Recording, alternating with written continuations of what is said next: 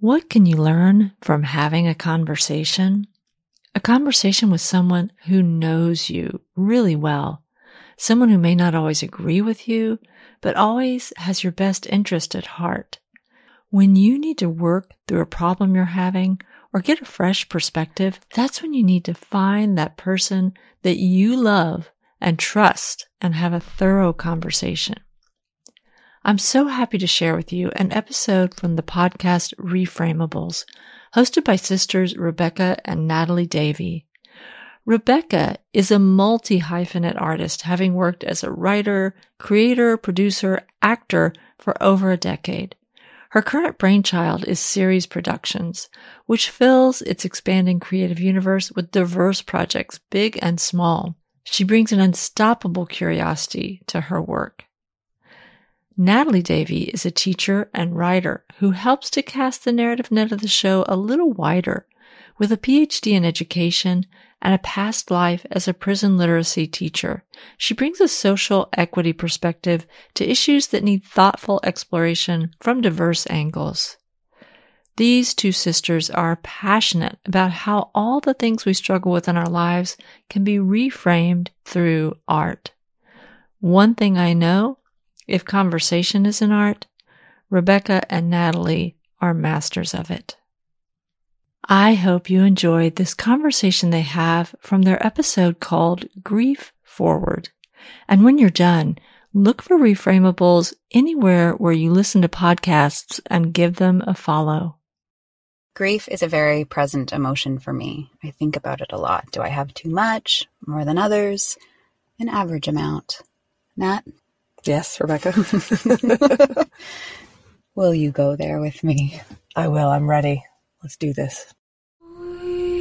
We have this way of talking, and we have another. But we have ways, ways, which in each other that will never be said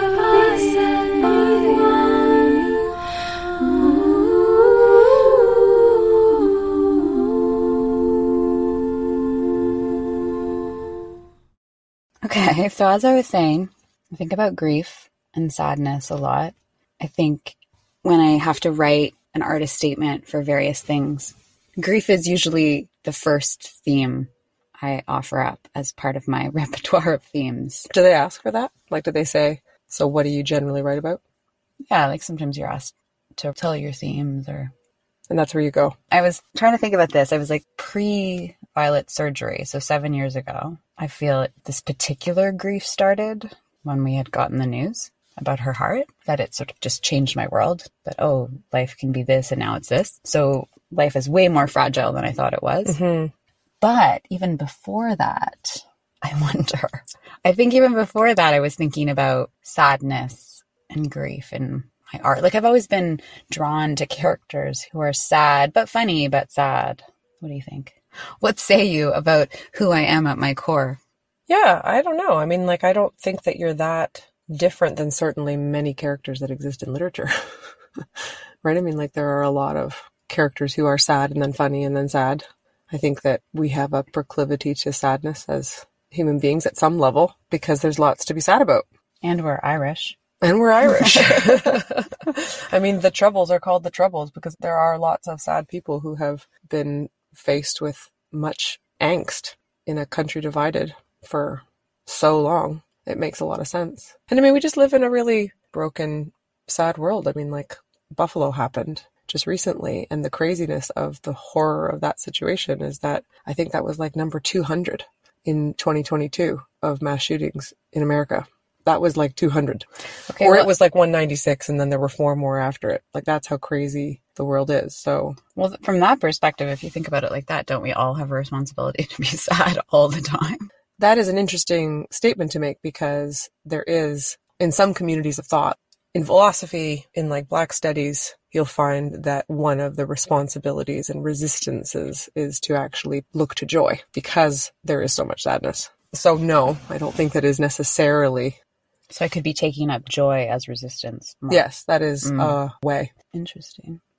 But if you're saying that this is a theme that shows up for you in your art, then I feel like we are definitely moving down a very interesting road here in terms of Just a heaviness. Like Right. sometimes I would just want to cry. Like right now, I think I could, even though this is a nice morning and we're at the farm together and I was planting yesterday, but just saying the word grief and staring at that tree, because now we're in the car. Everyone tried to record in the house, but everyone got up for coffee just as we hit record. really early today. I don't So then why. we moved with our microphone and our we did a little dance out to the car. So now I have a really good view of this tree. Stare with the me. broken tree we're talking about that got taken down in the wind. Is that what that is? I guess it's kind of a Or are you looking at the really alive tree next no. to it? I'm So looking just- at the off. Like, I'm not sure where which am one. I going with this? Okay, the other part that interests me is I've really gotten into couples therapy. That show Okay. on Crave. And the therapist is so good. And she was listening to these couples discuss their issues as therapists do. And she was then going to her own therapist to unpack her work and commenting that these couples, there's so much weight on their relationships from their individual sorrows and past. Mm. And Mhm. that really intimate relationships have to bear a lot. So I was even thinking of Simon, all that he bears. I mean, I bear things too, so whatever, but just in terms of this grief, like I'm a grief laden person. Mm. Like my sorrows, our relationship, he has to bear them. So there's some weight there. And that we come into these, our relationships with our issues. Although, okay, I don't know if grief is an issue. So I'm sort of talking around this. But I mean, he does have to bear it. But then at the same time, is someone who experiences a lot of grief, is it an issue? It feels like it's an issue in our culture. Because then I've been reading various articles. The New York Times, I guess, there's a recent article on grief. Okay, but wasn't there something that in your couples therapy piece that there had been like an end point? She was saying that both parties have to transcend their own feelings, basically, if they want a relationship to survive. So there needs to be a lot of will. And that definitely strikes me because I think there's something interesting here. You've just said that Sai bears some sort of a burden in terms of what you're calling your grief. I would say that you've borne much in terms of your relationship together too. So I mean, like there's very much a bearing of, but then there's also this will that that therapist is talking about. I find those two words together of grief and will really interesting, like a pairing, like wine. like when you put wine and food together, something about the individual items is enhanced. So is there something about pairing the authentic grief of a moment in time with sort of the will to work through it together as a relationship that somehow makes the whole thing more beautiful, more manageable? I would then extend that outside of relationship to even what we just finished saying about there's a lot to be sad about in the world. There's a lot to grieve, but there's a lot of beauty that comes from groups coming together and The will to overcome. yes, and mm-hmm. to bear it together and to do something with that grief in a way that changes it maybe into something bigger, more Productive? malleable. Yeah, mm-hmm. maybe mm-hmm. productive.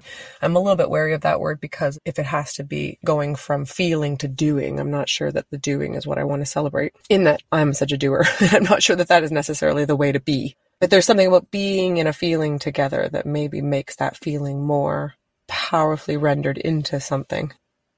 Being in a feeling together, although it seems to work better if everyone's in the same feeling. Yeah, yeah. Because That's the hard part, isn't it? like I am a very slow metabolizer of grief and Simon's very fast and we have talked about that before. So him and I getting to that productive place because even this week I was in the playground and I caught sight of Violet's scar and I felt like an animal freezing in the headlights. And I was like, am I about to have a wave of grief? And then it passed and I was okay. I was thinking, I feel safe. It's okay.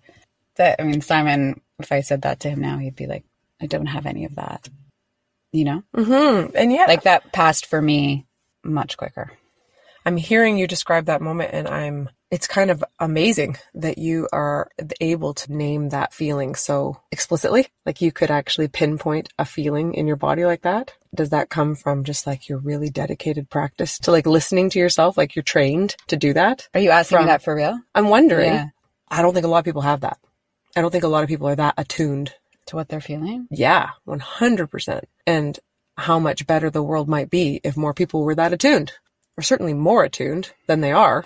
or we'd be so sad. no, no, I don't think so. I, I really don't. I really think that part of what is the biggest problem that I see anyways, certainly as I wander around in a high school, watching young people who are developing the language for their feelings and they're developing that language in a space that is like full of so many adults who, I don't know, I definitely don't believe that all of the adults in that building are able to fully name where they're at. Now, albeit because we're all in such reactionary mode all the time in education, right? Like it's like, deal with this, band-aid that, whatever, whatever. But I'm not sure how much good modeling is happening for what it means to feel and then name how that feeling is impacting what I'm doing and how to move through it and forward. And, and anyways, I go back to that's why we need art. Like that's why we need books, literature, and film. because they name things for us. there? I think so. Mm. Because not everybody has your vocabulary to really pinpoint the necessity for grief in your body, but also then what it's doing to you, for you at that moment, and then how to even be on the other side of it. Because it's interesting here. Like, I mean, I think that lots of people are suffering. And I think that what literature does for us is that it provides sort of like a window into how there is so much suffering and grief that is ongoing. And I think that fiction and its ability to like show us ourselves or even just know how to talk about it. We're supposed to be having an author on here soon whose stories I've studied with my students. And I remember in one class, there's a story that we read that I started crying. And I think because I started crying in the reading of that story, then other students start crying. But I don't think they were just crying because I was crying. I think they already felt the sadness from the story. But then they saw this adult model that it was okay to cry. So then you have half the class like going and wiping their tears. And I think it was a pretty healthy moment in the end. I think it was a safe enough space that we could do that in. But the story allowed some underpinnings of grief that many of the students shared with me later that they'd experienced. Like one had lost her father and one had lost a really close aunt just recently. And so these various losses and griefs were somehow made more present because of this text that we were studying as a group. So there was something in that that I think was made possible, which is beautiful. I don't know. I just think that that grief stuff does seep into almost every storyline because it is so inherently human. Thus, as much as we feel potentially alone in a hard moment, I think that points us towards the reality that we're not alone. I can feel alone as a creator sometimes, Mhm. but the end result of the art might be really doing something, or we know it's doing something powerful. hmm And I also think, just back to your point about like, well, that everybody could be sort of sitting around sad. Like maybe we should be sitting around sad, but like not everybody's safe to feel sad, right? Like feelings, I think in our body, in that we are animals. And so there's sort of like a fight or flight element to who we are. If someone is unhoused, you know, or in emotionally damaged relationship or whatever ends up being the thing that's making them feel unsafe, they might simply just be in reactionary mode. Whereas it's pretty amazing how the feelings that we have when we're able to touch base with our grief point to other things being met so that we can actually sit in that, I think. If you feel safe enough To in your feel. life, hmm then you can feel safe to, To grieve. I think so. Right, which is interesting because I'm reading this book called Untangled Okay. about teen girls. Okay. And one of the points the author is making is that teens need to feel safe to push back against their parents, to be rude because they're experimenting with pushing boundaries. But that teens who don't feel safe won't do it, and that will hinder their development and their individuation in the world. So if they feel, you know, their parent needs them as a friend, is relying on them in an unhealthy way, then they won't push back. And I found that really interesting. I'm not saying they need to grieve, but I'm saying they need to feel safe in order to feel their whole range of feelings. Right. So it's just interesting. Yeah. Speaks to yes, you need to feel safe to have all these feelings. And Violet sitting at the piano. Oh my gosh, we had another piano moment where oh, she no. was. Or, oh, yes. Oh yes, oh yes, I love it. It's so beautiful and wonderful. She was getting frustrated. She called me in for help, and then I started to get frustrated because as soon as I start to help her, And she doesn't want the help. well, she does like two notes and then sits and bemoans how hard it is. So we were having a moment together and then she started to cry and I was getting upset and then she's like, but it's okay to cry, right? And I'm just crying. oh, I love that. Yes, it is. But it's hard. I think that's what I'm, when I was reacting to your point, is that all of these things are true, but it doesn't feel good to feel sad. That's the struggle I have internally. I celebrate grief. It's a theme I want to explore. But, you know, I'd rather be on a beach playing in the sand, Right. I think. You think, yeah, that's an interesting caveat to add in. But maybe it goes back to the characters you've said you've liked in literature. Like you want them to have, I want them to bounce around. they want to bounce two. between sadness and joy. And Right. isn't that actually potentially an ideal mix? Just the right amount of it's the cocktail. Yeah. Actually, where's our where's our morning cocktail now? it's called coffee, uh-huh. and I need my second. So there is something in that. and also just speaking though to the loneliness. You're saying yes, we need art because people have trouble naming their emotions and stuff, but it is kind of a lonely place to exist when you do tap into your emotions because sometimes I feel like an alien and I bring this alien energy into a room where I'm like ready. What are all the big things we're all feeling in here? Like I feel like that would be my ideal to be able to say that. What are you feeling? You know, I don't know. It's an interesting one. I really feel like you hit at the crux of like really big challenges with being in the world with people. Like we are fed by being with people. But like if you actually walked into a room and really were able to say that, I'm not sure you, certainly me, would want to actually hear all the answers. But would we not want to hear all the answers because the answers would be out of touch with themselves? Or you're saying that if people, even if they were, you'd get this potpourri of emotions or it would just get really ugly? Or what are you thinking? I'm trying to ponder this. I feel like, to go back to our Irishness, the thing about an Irish wake would be that everybody comes together to grieve and celebrate the life of one person that's been lost. So it's about everybody grieving, but for this one thing. And so that I think is sort of like an ultimate example of grief in community working well. But when things get really big, so like the grief of a global pandemic, the grief inducing nature of this massive pandemic that nobody had been through before, all these big feelings that nobody could really truly name as they were happening because they morphed and changed. I don't think we've seen necessarily the beauty of humanity play out in the midst of the pandemic. For me, I've observed a lot of ugliness in terms of people's grief because I think there's been sort of a real turn inward to the self as opposed to that Irish wake idea of turning outward to remember and celebrate and grieve the person who was lost. But is it because people don't know what they're feeling? So it could be that they don't know what Yeah. they're feeling, but it also could be that there's been a move that's been kind of inherently self focused and back to that thing of not feeling safe. And so then everybody kind of fight or flight mode kind of turns inward. So you can know what you're feeling, but to decide you're still not going to transcend those feelings to A greater good, any sort of like a care for the community at large. I don't know. Just the hmm. idea of walking into a room and being able to go, how's everybody feeling? The responses back might not be so community oriented. And that would make me feel a little bit sad. so maybe I'm dreaming of some utopia. Yeah, but I like your dream because I think it's a good goal. Like, I think the idea of having a goal to want to engage with people about their grief, their joy, about their whatever, these various big feelings, I think is still a good goal. But there is a risk.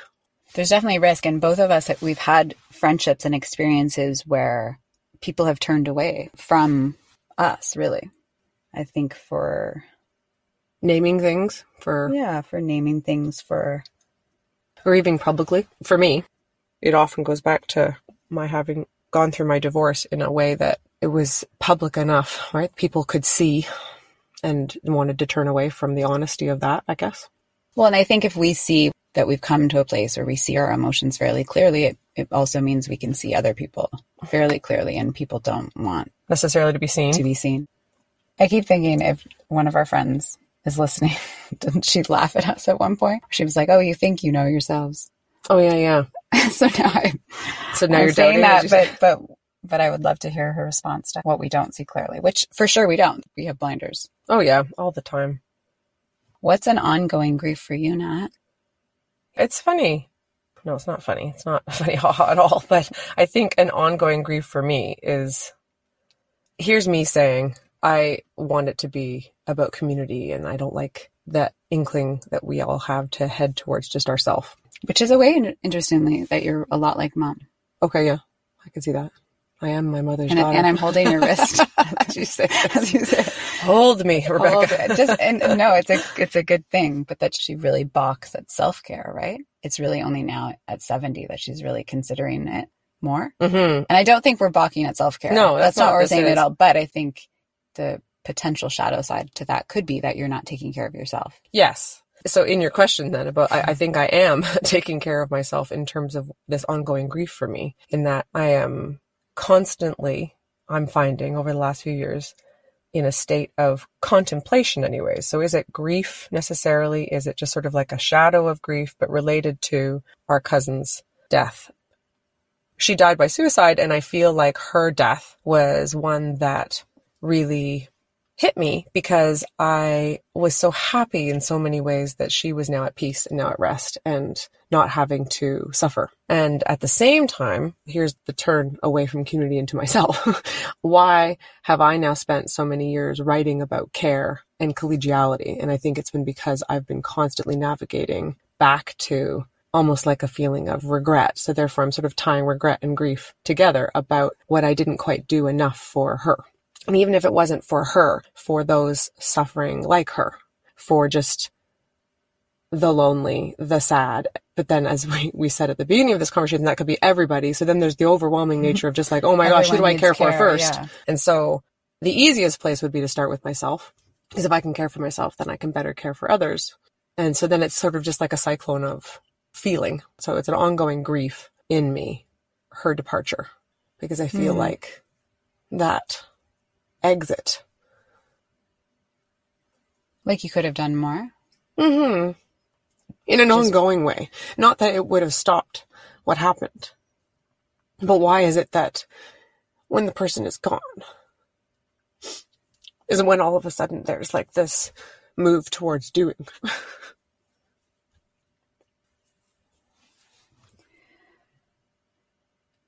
Thought we were talking about your grief. Then I'm sitting in my car crying.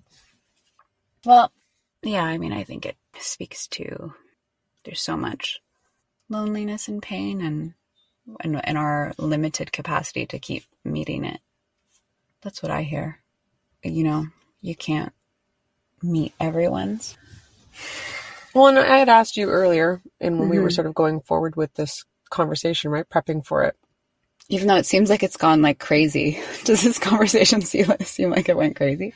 Well, I mean, like everything that we sort of had written down for ourselves to guide it, things have moved in maybe different directions, but I think that we've hit on all the points we wanted to sort of work through.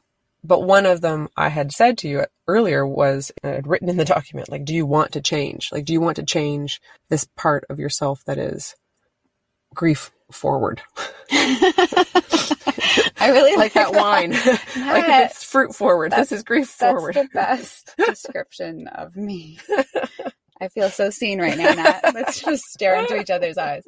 I don't know, and that makes me sad actually, because it, like it's weird. Do I want to change that part of myself? That's such Well- a good question.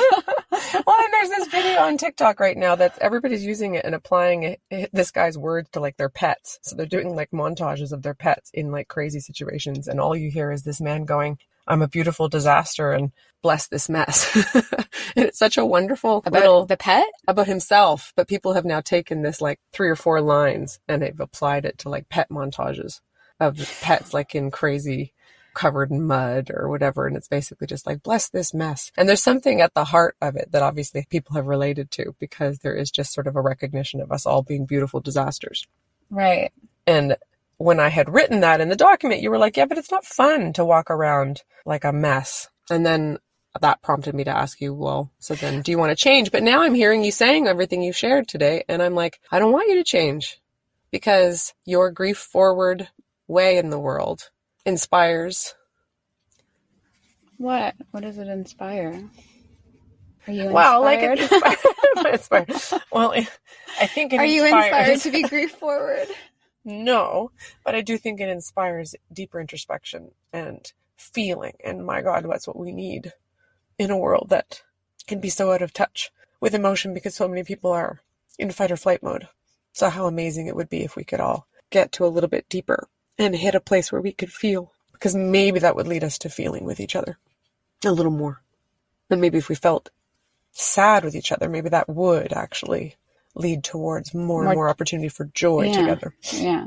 Sometimes I do feel that because I'm like, are we really going to be this superficial with one another and feel like that's all there can be? Mm-hmm. So grief forward paired with will. There was will. Yep. A will to engage. And a gratefulness for the safety to be able to feel those things. I think that's a big deal. Like I can walk away from this conversation recognizing that I have a safe space in you to be able to In this car. through. In this car, I am so contained. like there's really nowhere to go. and that's a good thing. Okay. I love you. I love you. Oh, yes, a little housekeeping. Don't forget to rate, review, and subscribe wherever you listen to your podcasts. If you like what we're doing here on Sister On, your feedback really supports this reframing project of ours. Also, please sign up for our weekly newsletter, which comes with a free recipe from Nat. And lastly, we have a new segment for our Patreon subscribers. Mini episodes, which we call Life Hacks and Enhancers, are five best things in a week. So check us out over on Patreon and consider a donation if these reframing conversations have supported you or someone you know. All the links are in our show notes.